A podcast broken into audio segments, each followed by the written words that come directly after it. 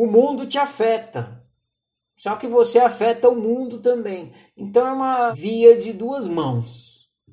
Então você deve sempre usar essa oportunidade também, né? Assim como o mundo está te afetando. Se você tem a oportunidade de afetar o mundo e propor ao mundo é, coisas que você acha que é benéfico ao mundo. O mundo pode não gostar do que você está propondo, mas você tem essa possibilidade.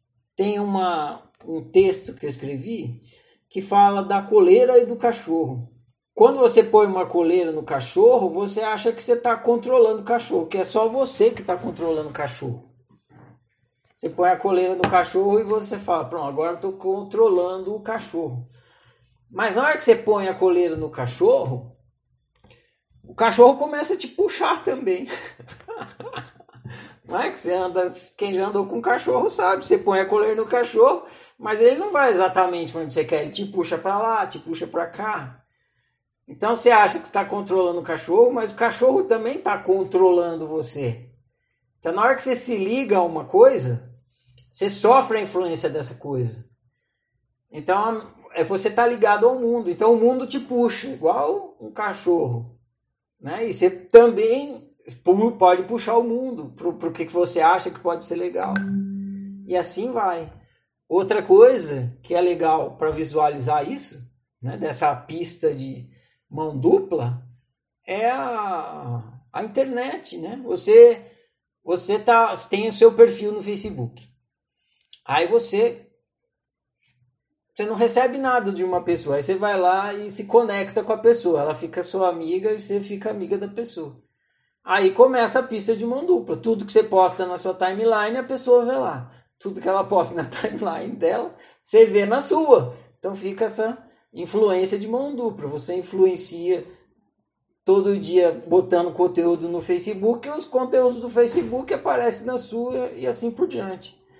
Então você pode sempre aproveitar essa oportunidade de influenciar no sentido que você acha legal que fosse acontecesse mais, fosse mais divulgado, aproveitar isso. Então essa relação do indivíduo com a coletividade é constante.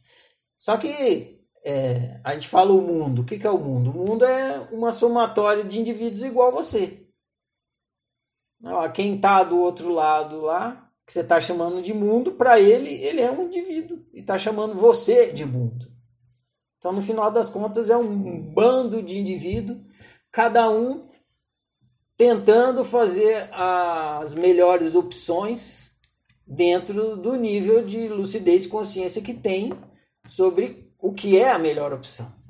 Aí voltamos na imagem do jardim. Se cada um se comprometer com a sua autorrealização, sem que nenhum, sem que ninguém combine, sem que a gente não faça isso combinadamente, a gente vai produzir o melhor dos jardins. Por quê? Porque cada um foi o florescimento do seu maior potencial. E aí deu o florescimento do maior jardim, do jardim mais esplendoroso que poderia ter. Sem que a gente combinasse. Ah, mas o contrário também pode acontecer também sem que a gente combine, cada um de nós pode decidir por ser o mais medíocre possível. Eu vou ser muito, muito, muito medíocre.